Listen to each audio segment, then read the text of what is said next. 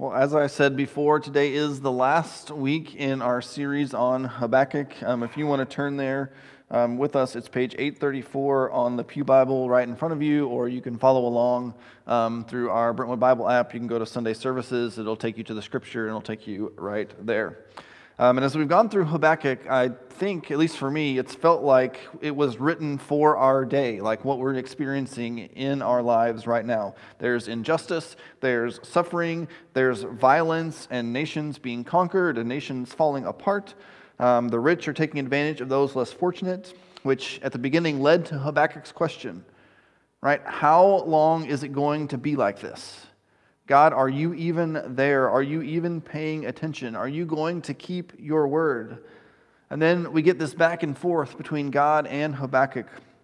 And God tells Habakkuk basically that justice is coming, um, first for Israel and their disobedience through the Babylonians, um, which Habakkuk doesn't like, um, how God is going to bring about justice. And he's like, Well, you can't use a nation that's more wicked than us to judge us. Um, how is that even possible? And God again responds um, Justice will come. It won't be late, and it will come for everyone for Israel, for Babylon, and even for us.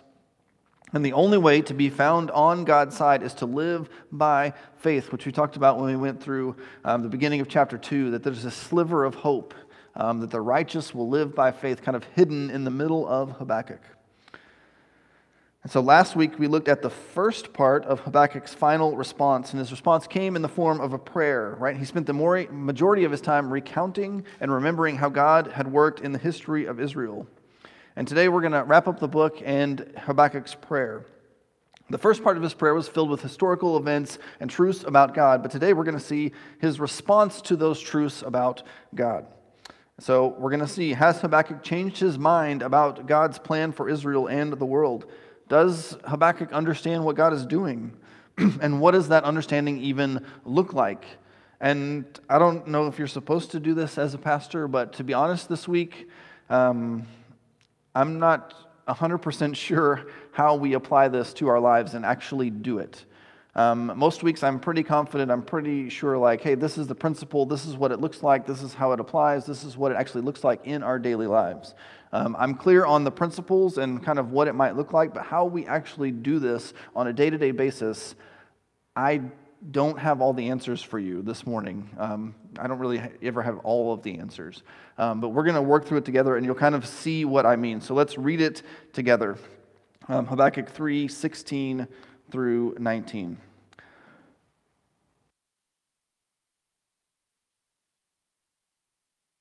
And it says this I heard and I trembled within. My lips quivered at the sound. Rottenness entered my bones. I trembled where I stood. Now I must quietly wait for the day of distress to come against the people invading us. Though the fig tree does not bud, and there is no fruit on the vines, though the olive crop fails, and the fields produce no food, though the flocks disappear from the pen, and there are no herds in the stalls, yet I will celebrate in the Lord. I will rejoice in the God of my salvation. The Lord is my strength. He makes my feet like those of a deer and enables me to walk on mountain heights. And then we have this thing for the choir director on stringed instruments. And so I think what happened is um, the Israelites actually turned this last chapter into a song, um, and they sang it regularly as they gathered, like you would, they would sing the Psalms. and so here we see Habakkuk's final words, and these sound much different than the beginning of the book, where he's asking, How long, God, are you going to do this? Are you even paying attention? And even different from last week, where we just see him recounting what God has done. Right? We see this change in him. At the beginning, he was a little bold and a little impatient. He called God out, he demanded answers. And even last week, it was more about the facts of what God has done.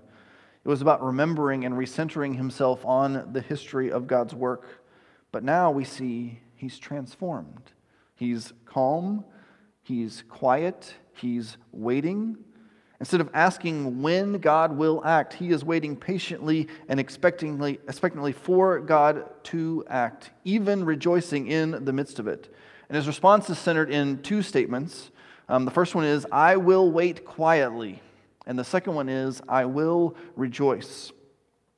And I would argue that what we're really seeing here is Habakkuk telling us that no matter the circumstances, he has resolved, he has decided that he will worship God. But how does he make that shift from impatient questioning to patiently waiting and worshiping? And that's the part I'm still working through, right? We might be tempted to say, well, it seems obvious how I do that. I just need to remember what God has done and I trust and then I worship Him. But how do you actually do that? Can you just decide to do that? Like, I just decided to do it this afternoon. Can I just decide that on my own? Does there need to be a motivation behind it? Or how do I know what I'm actually worshiping? Am I worshiping God or am I worshiping something else? Because when we think about worship, um, worship basically means you're assigning worth to something, you're assigning value to something. And so we worship what we assign value to. The more we value it, the more we worship it. The more you work for it, the more you care for it, the more you try to keep it, the more you sacrifice for it. So if you're worshiping money, you're always trying to make more. You may change jobs more often than other people because that's the fastest way to make more money, to get promotions, is to move from company to company. You may step on other people to get ahead. You may take, make some questionable practices. You may be looking into get rich quick schemes because I need to make money the fastest I possibly can because that's what you're worshiping. Or maybe it's success, which may turn you into a workaholic, or hiding your weaknesses or faults, or blaming others for your mistakes because you would never do anything wrong. It's always somebody else's fault. Or maybe you're worshiping yourself, and you're just out to get whatever you want. And that sometimes looks malicious and selfish, and sometimes it doesn't look as malicious and selfish. But we all worship something. I think in every moment, you're trying to get something, you're assigning value to something. And I think what we see in Habakkuk is that these hard times reveal what we trust in and what we worship. Right? That's when we can really see maybe more clearly. So, what do we turn to in challenging times? What do we do for comfort to make it through? What are we frustrated by? There is hope this morning at the end of a what I think is a challenging book, but I think Somebody called it a hidden gem in the Old Testament, right? Most people don't talk about this, they don't read it, they've never heard a sermon series on it, but I think it's a great book. but how can we take hold of that hope and convert it to worship, right? To a new mindset. That's what we're really trying to understand today. So we're going to take the two parts um, and see what we can learn from them. and so, first, we're going to see that we can worship while we wait for God. First, in verse 16, I heard and I trembled within. My lips quivered at the sound. Rottenness entered my bones. I trembled where I stood.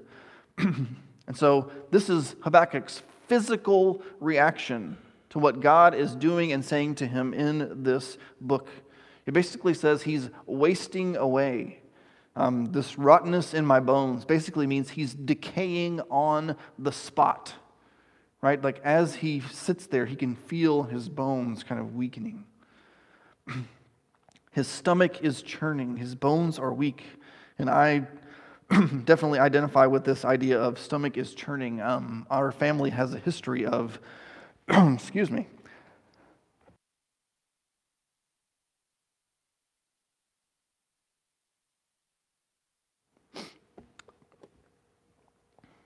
I promised you guys it's 10:30 every Sunday is when I start coughing, and it's only from 10:30 to 11 o'clock or 11 o'clock to whenever I get finished. Um, part of it is you guys make me nervous. I'm just kidding. Um, but our, my family has a history of a little stress and a little anxiety, and when that happens, it results in stomach issues. Um, and so, anytime before something important is happening, or a decision needs to be made, or a big event, we kind of all have stomach issues. And so, I can identify with this of a physical reaction to something happening in your life. And so the message that Habakkuk has heard is that judgment is coming. The nation of Israel will be conquered, they will be exiled by a brutally violent nation. It will happen. It is coming. And God's judgment is bigger than just Israel, right? All will receive God's judgment for their actions. And He knows what's coming, but He can't do anything about it. Right? This led to his physical symptoms. All I can do, which is what we see next, right? I must quietly wait for the day of distress to come against the people invading us. He knows all he can do is wait. All he can do is wait for Israel to be conquered. All he can do wait is wait for Babylon to receive justice. Um, there is some difference of opinion on what the second part of that means. Does it mean he's waiting for Israel to be conquered, or does it mean he's waiting for Babylon to get what's coming to them? Um, if you've followed through the book, both of those fit with what Habakkuk is saying. But either way, he's going to have to wait for it. But there's something I think in how he waits that I think we can learn from. Notice it says he waits quietly.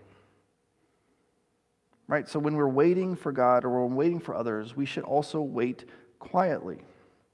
And waiting, I think, it's a choice, sort of, if you think about it. You can be forced to wait, or you can just like charge ahead and say, I'm not waiting for anything.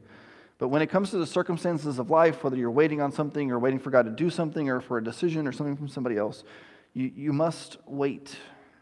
But when we wait, like, how do we actually do that? Are you good at waiting? Do you wait quietly? Or do we, when you wait, is it full of impatience? Right? I just need that phone call like yesterday to understand what's going on or to get my results or to hear about the job, and I'm just impatient. Do you have doubt about the system? Like, what's taking them so long? Um, what I usually do when I'm not good at waiting is I figure out how they could be more efficient. And I'd redesign their system for it. I was like, well, if they just did this, this, and this, then they could have called me two days ago because they would have had this finished already. Or sometimes as we're waiting, we get angry.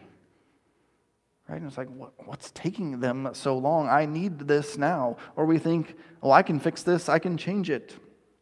So we make phone calls, we make emails, we push to the front of the line, and we get angry at the situation or the people involved. That's waiting, but you're not really waiting quietly, right? You're kind of dealing with it and just like, I just want to get this over with as fast as I can. And if I need to make noise to make it happen, that's what I'm going to do. But Habakkuk says, I must wait quietly for the Lord to act. Right? Quietly, I think, means he's full of trust. He's full of this resolution that God will act, that he's got it under control, that he knows what is coming. And this, this concept uh, made me think of a, a, verse most of you are probably familiar with, Psalm 46 uh, 10, that says, Be still and know that I am God, meaning we just sit and we wait and we know that he is God. But I read through the context of this verse because usually we just read this verse by itself and just like, oh, I just need to be quiet. But I read through it, and I think it, it helps us actually connect the dots between what's happening in Habakkuk. Here are some phrases from uh, 1 through 9 of Psalm 46. Though the earth trembles and the mountains topple into the depths of the sea, though its water roars and foams and the mountains quake with its turmoil, the nations rage and kingdoms topple. Come see the works of the Lord, who brings devastation on the earth. He makes wars cease throughout the earth. He shatters bows and cuts spears to pieces. He sets wagons ablaze. Be still and know that I am God. This is not like a guy sitting in a meadow with a peaceful surrounding, just kind of looking at God's creation, saying, Oh, just be still and take it all in. It's all quiet. It's all peaceful. It's all lovely. It's all beautiful. No, this is a guy who's seeing the world fall apart. And at the end of it, he says, Be still and know that he is God. So for us, when we look around and we feel like the world is literally falling apart, day by day by day, and there's injustice and there's unfairness and there's nations falling apart and there's military incursions and all the stuff that's wrapped up in everything that we see. There's hurricanes heading toward a city that they're now saying, if you stay here, you're probably not going to make it. Right? In the same city that this happened not that long ago. Right? When the world is falling apart, we're to be still and know that He is God. Know that God is in charge. Know that He is reigning. Know that He is powerful. And I think the way that we do this comes out of the verse we saw in chapter 2, which is to live by faith. Right? Faith in God's promises, that He will do what He said He would do. He will be faithful, He will be there for us. God is going to do His thing. And all I need to do is to wait. Not worry, not be full of anxiety, not be full of fear, but a quiet resolve to wait as God does what he is going to do. And I think this is how we worship as we wait. We're quietly trusting to God, that God will continue to work as he has always worked. I think the temptation, I, I, think for some people, and, and maybe even for us, is when we say, Well, I need to worship while I'm waiting, I think the temptation is to just detach ourselves from what we're waiting for and convince ourselves that what we're waiting for isn't important, right? And just say, that doesn't matter, right? Because if I'm not supposed to focus on that, if I'm supposed to wait patiently, then it helps me to know that what I'm waiting for isn't important. But I'm not sure that's actually what he's saying. Because we don't see God like devalue work or family or other things in Scripture. We see him give value to those things. So those things are good. So he shouldn't just say, those are worthless, those are nothing, I don't care about those. That's not what we're looking for. We're just looking for trusting God in those moments. Right? That we assign the appropriate value and priority to what we're waiting for. That that call for test results, that that job offer, that whatever we're waiting for, yes, it's important. Yes, it could be valuable. Yes, it could be significant in our lives but it's not more significant than what God is doing. It's not more significant than our faith in Him. So we just need to care in the right amount for those things. And so we can worship by waiting quietly and trusting in God. And then we have the second part, right, of rejoicing no matter the circumstances. So we can worship in any circumstance. That's what I think he's telling us even in hard times. And in verse 17, Habakkuk lists them out, right? He gives us a picture. This is what Israel is headed for. This is about to be what they experience when the Babylonians show up. Though the fig tree does not bud, there's no fruit on the vines, and the olive crop fails, and the fields produce no food, though the flocks disappear from the pen, and there are no herds in the stalls, what he's basically saying is there's nothing to eat anywhere we are literally starving to death. But then we get the next line in verse the beginning of verse 18. Yet I will celebrate in the Lord. Right? There's no food. There's no delivery trucks coming. We're all starving. Yet I will celebrate in the Lord. this is where it starts getting real for me and for us of how do you say that? Right? How do you look at the world around you? How do you in like everything's caving in? I'm at the bottom of the barrel, but I will celebrate in the Lord. This is the part, like, I know intellectually how we can get there, but in reality, it's very difficult. And it made me think of Paul in Philippians 4, of the verse that, again, you will have heard this, right? I, I can do all things through Christ who strengthens me. But if you look at the context of this verse, this is what actually says before that. I don't say this out of need, for I have learned to be content in whatever the circumstances I find myself. I know how to make do with a little, I know how to make do with a lot. In any and all circumstances, I have learned the secret of being content. Whether well fed or hungry, whether in abundance or in need, I can do all things through Christ who strengthens me. Right? A similar concept to what we're seeing in Habakkuk. Paul learned that whatever situation he was in, whether he was hungry, whether he was full, whether he was rich, or whether he was poor, whether he was with all his friends, or whether he was in prison, he could be content. He could trust in God. He could worship. And as you look at that example, you may say, kind of like I did this week, I can't do that. If I get thrown in prison and I've got nothing to eat, I'm probably not celebrating. I'm probably not worshiping. And I might be able to do that sometimes, but I don't think all the time. Which led me to the, the challenging question that I spent a lot of time on this week is Do circumstances decide what we worship? Do your circumstances decide what you're actually worshiping? Because we can either focus on the circumstances around us or we can focus on what God is doing or how He's working or how He might be working. And I had a, a pastor's meeting this week and we gathered together, and I think most pastors are kind of feeling this thing, and I've been feeling it a lot over the past few months. Is it's really easy as a pastor right now to look at who shows up on Sunday morning and to say, well, these people that used to come aren't here, and these people aren't here, and these people aren't coming back, and these people left, and all this, and I don't know when this is going to end, and I don't know what's going on. But you know what that is? It's looking at the circumstances. And so, admittedly, often my mood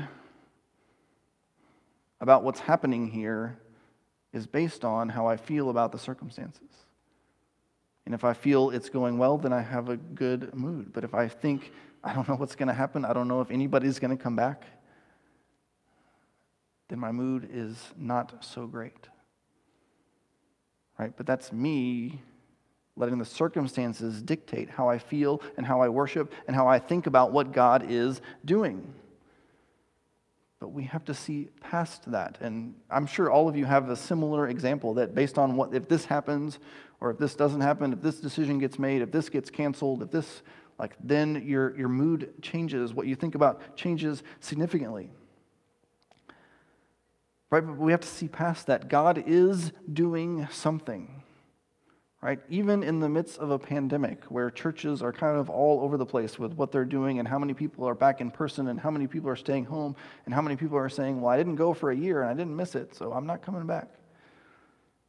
That's for our next series, by the way. We're going to talk about that a little bit in a few weeks.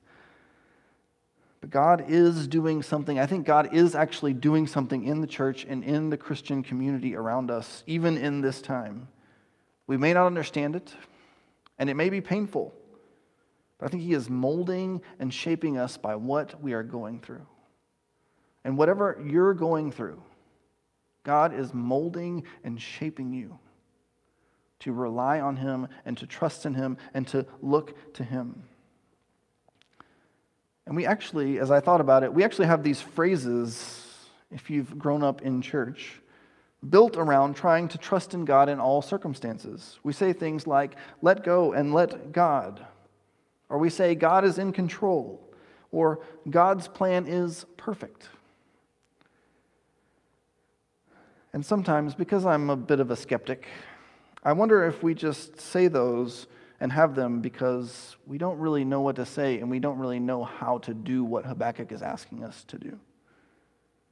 And yes, some of those are true, and I would argue maybe some of those things we say are not. But I think this is actually where we can do better as, as seasoned believers and for new believers. Go past the phrase, right? Go past the cliche, and what are the next steps? Right? How do I actually know that God is in control? How do I actually trust that God is in control? What does that actually look like in my life? Can we explain that part of it? Can you tell somebody else how to do that? when the world is crashing in on them to say God is in control and this is how I know that and this is how you can trust him and this is how you can see that in your life. Right? That's much more challenging than just giving a little phrase. Right? How can we trust that God is in control? How do we know that God's plan is perfect? How can we trust him at all times can you actually answer that? Not with just like four or five words, but with like explanations and biblical evidence. Like, can you see that? Because I think that's where we actually make ground. So, how can we actually worship in any circumstance? I think Habakkuk gives us the answer by giving us three things that God gives to us to enable us to be able to do this, to be able to worship in any circumstance. So this is where we I think we start to get the answer and it's not going to be surprising to you, but I think the hard part is actually doing these things. And so first we see him say, "I will rejoice in the God of my salvation." Right? We rejoice because God gives us salvation. We rejoice because I am saved. And I think sometimes we can forget when we've been Christians for a really long time, or we spend most of our time with other believers. We can't really remember a time before that. Or, like in my case, I was saved so young, there's not really a big difference between what my life looked like before and what it looked like after I became a Christian. There's not a big shift. You know, when you're five or six years old, it's not like you were doing all of these things you shouldn't be doing and then you just stopped when you got saved.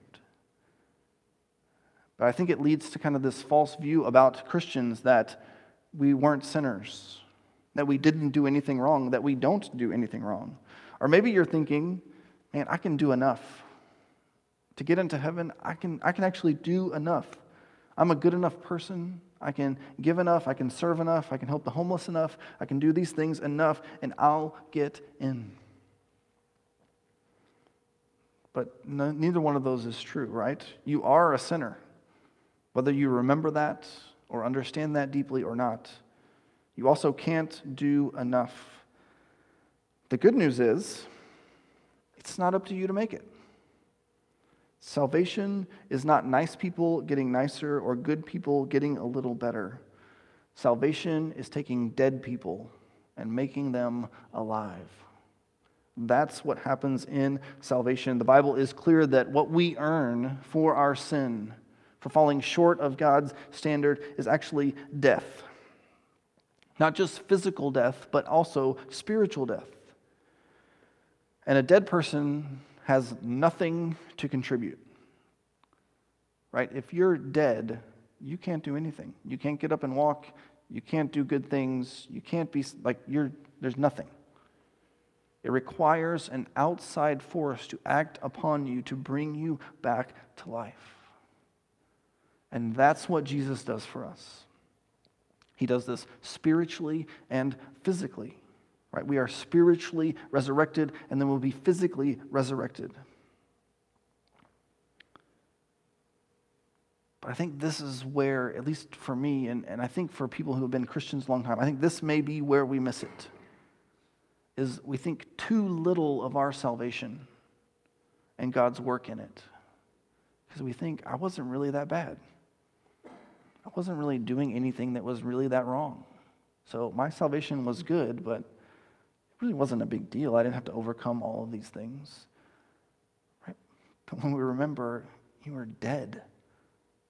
You were dead, and then you were made alive. Right? If we truly understood the depth of our sin and Jesus' sacrifice, then we could worship in all things. But I think it slips through our fingers. It becomes routine, it becomes mundane. When we maybe hear it every week or think about it, we lose the impact of salvation in our lives. The next thing he gives us in verse 19 the Lord is my strength. Right? I can rejoice because he gives me strength. Right? I have nothing. And you may be saying that. My body is weak from age. I can't do the things I used to do. It's just not happening. My body just can't do it anymore. Or I'm just worn out from life, right? In our house, we have three kids, and school just started, and I'm a little glad that they're back in school for most of the day, but getting everybody to and from where they're supposed to be all the time with a kid in elementary, middle school, and high school all at the same time it's a lot to keep up with. And sometimes at the end of the day, you're just like, I'm just worn out from just life, from just being alive today. Or maybe you're weary from the pandemic and what it's done to you and how it's pulled you away from your friends or your community or what you're used to be doing. You're just like, I just want this to be over. I'm just tired. Just want it to be back to normal.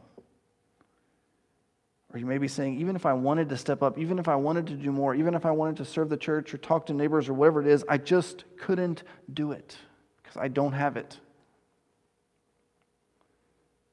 Right? But that's what this is saying. God gives us the strength to do it, He gives us the ability to do it.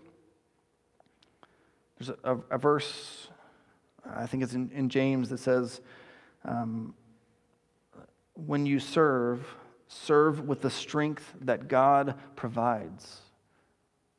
Right? We serve because God gives us the strength to do it.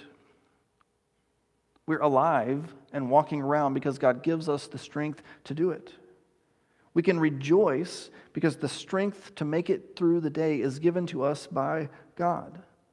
He gives us the strength to thrive, the strength to serve, the strength to humbly serve God and others is given to us by God. He gives us what we need to do this. He gives us what we need to be able to rejoice.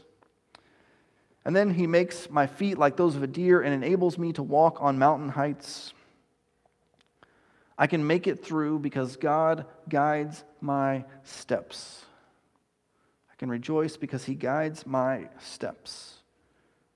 Are you here this morning or listening or watching and you're not sure what to do? You don't know what the next step is. You don't know what God wants you to do in your life or with your job or with retirement or whatever it may be. You just, I don't know what to do. Well, you pray. You seek God. Then you listen. Then you, this is the harder part, you obey whatever God tells you to do. And in, if the off chance, just for fun, I threw this one in, you could always ask your pastor for help. That's what he's here for. Um, so that might be something you could add to your list. But we can walk through, what he's saying here is you can walk through what's happening because God guides your steps no matter how difficult it is. And he gives this example of the deer running up the mountain. Now, if you ever watch a nature, nature show, at some point they'll show these mountain goats. And you'll see this like cliff and they'll just run up the side of it like it's nothing. Like as fast as they can, they'll change directions, they'll go back and forth, and I'm just like, they're standing on something like this big. Like, how do they do that? But that's the vision that Habakkuk wants us to see here. God can guide us so that going up the side of a cliff can go as easily and as quickly and as fast as those mountain goats up the side of the mountain. Those guys are not worried about falling. They are not slowing down. They know where they're going, they know what they're trying to do, and they just go. So God can do that for us. He can guide our steps. So even if it's the tiniest thing, we can trust in Him that He can guide us to where we are supposed to go. Right? We can make it. We can navigate the rugged terrain of life and not be afraid. And so I think what we see is that God's gifts to us, the gifts of salvation, of strength, and of guidance and leading us in our steps, should lead us to gratitude. Right? That gratitude of thankfulness for what He has done, of how He has saved us, how He has sacrificed His Son for us to live. And I think that gratitude, that thankfulness, leads to worship. That we worship Him because of what He has given us and that we're thankful for that.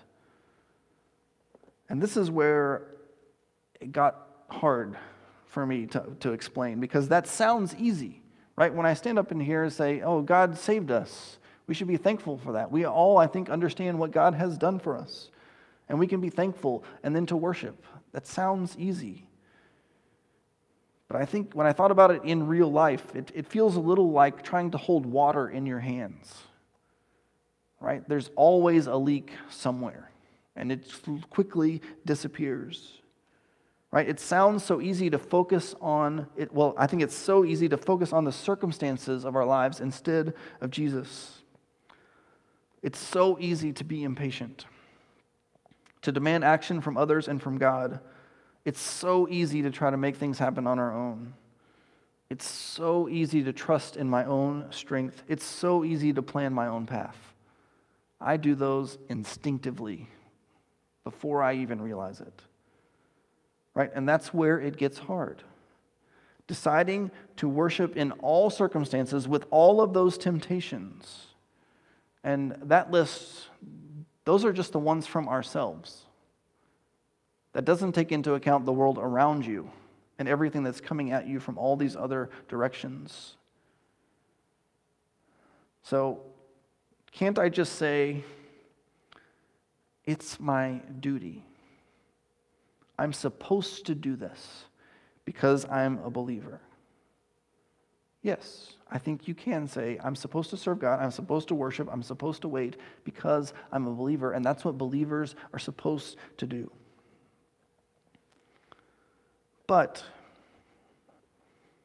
I think if you took this situation and you told your spouse that same thing, they'd probably be upset with you. I'm doing this for you because it's my duty,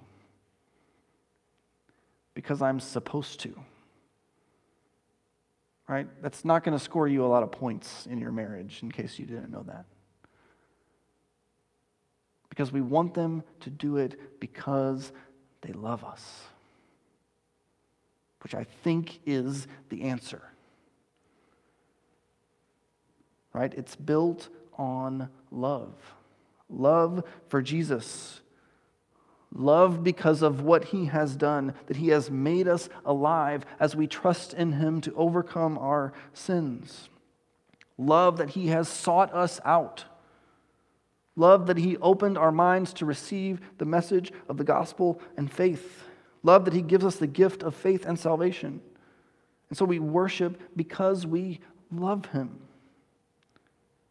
we are, or I think we should be, motivated by love for Jesus and what he has done for us, which I know is easier for some of us than others.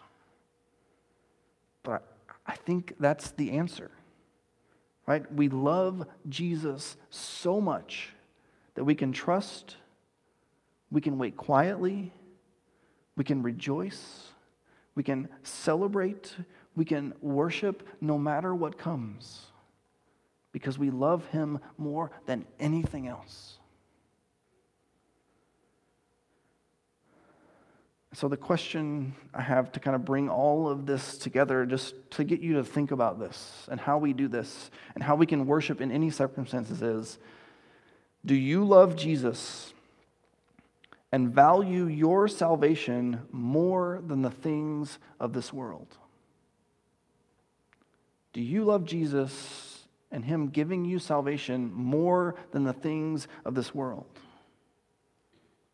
And if not, why? What do you think the things of this world are going to get you that Jesus can't?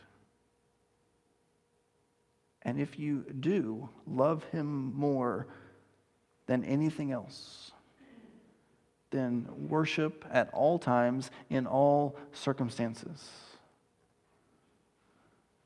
And if you find that you can't do it, go back to question one Why can't I worship Him right now? Why can't I be content? Why can't I trust? Why can't I quietly wait? What am I looking for? What am I trying to do? What am I trying to get? What am I worship? What am I assigning value to that's not Jesus and my salvation? And I think if we do this right, it looks very different than the world around us. But I also think if we try to do this right, it probably takes the rest of our lives to get any good at it. Whether you're 80 or whether you're 30, whatever time you've got left, I think you can spend trying to do this one thing and at the end, we'll, if we're honest, we'll probably say, I still don't feel like I'm good at it. That's what makes this so hard. It's easy for me to stand up here and say, just worship and trust God in all circumstances. Right? That sounds good. Sounds easy. But in reality, I'm not sure it is as easy as we sometimes make it. So let's trust in Him. Let's seek Him. Let's love Him for what He has done. And let's do this together to encourage one another to do this, to live together to celebrate what he's doing, to help one another, to encourage one another, to pray for one another as we seek to worship him at all times. You guys pray with me this morning. God, I come before you and I thank you for who you are. I thank you for what you've done for us. God, I, I thank you for just as we've gone through the book of Habakkuk, which has been challenging um, and surprising and beautiful and encouraging and today as we've seen the change in Habakkuk from asking questions of God, God, what are you doing? Where are you? to saying, I will quietly wait for whatever God wants to do, whatever it looks like, even if I'm starving to death, even if there's no food coming, I can celebrate and rejoice. So, God, I pray that you would help us to have that same attitude, to have that same picture of you, to love you that much that we can say, I have salvation. I have strength from God. I have a plan from God, and I just follow that. And He's got everything else covered. I don't need to worry. I don't need to stress. I don't need to have my stomach churning because He's got it covered. So, God, help us to remember that you are the only one who is worthy of our worship. You are the only one who is holy and can help us become holy. And that we give you our hearts, we give you our souls, we give you our lives so that we can worship you in all things. It's in your name I pray. Amen.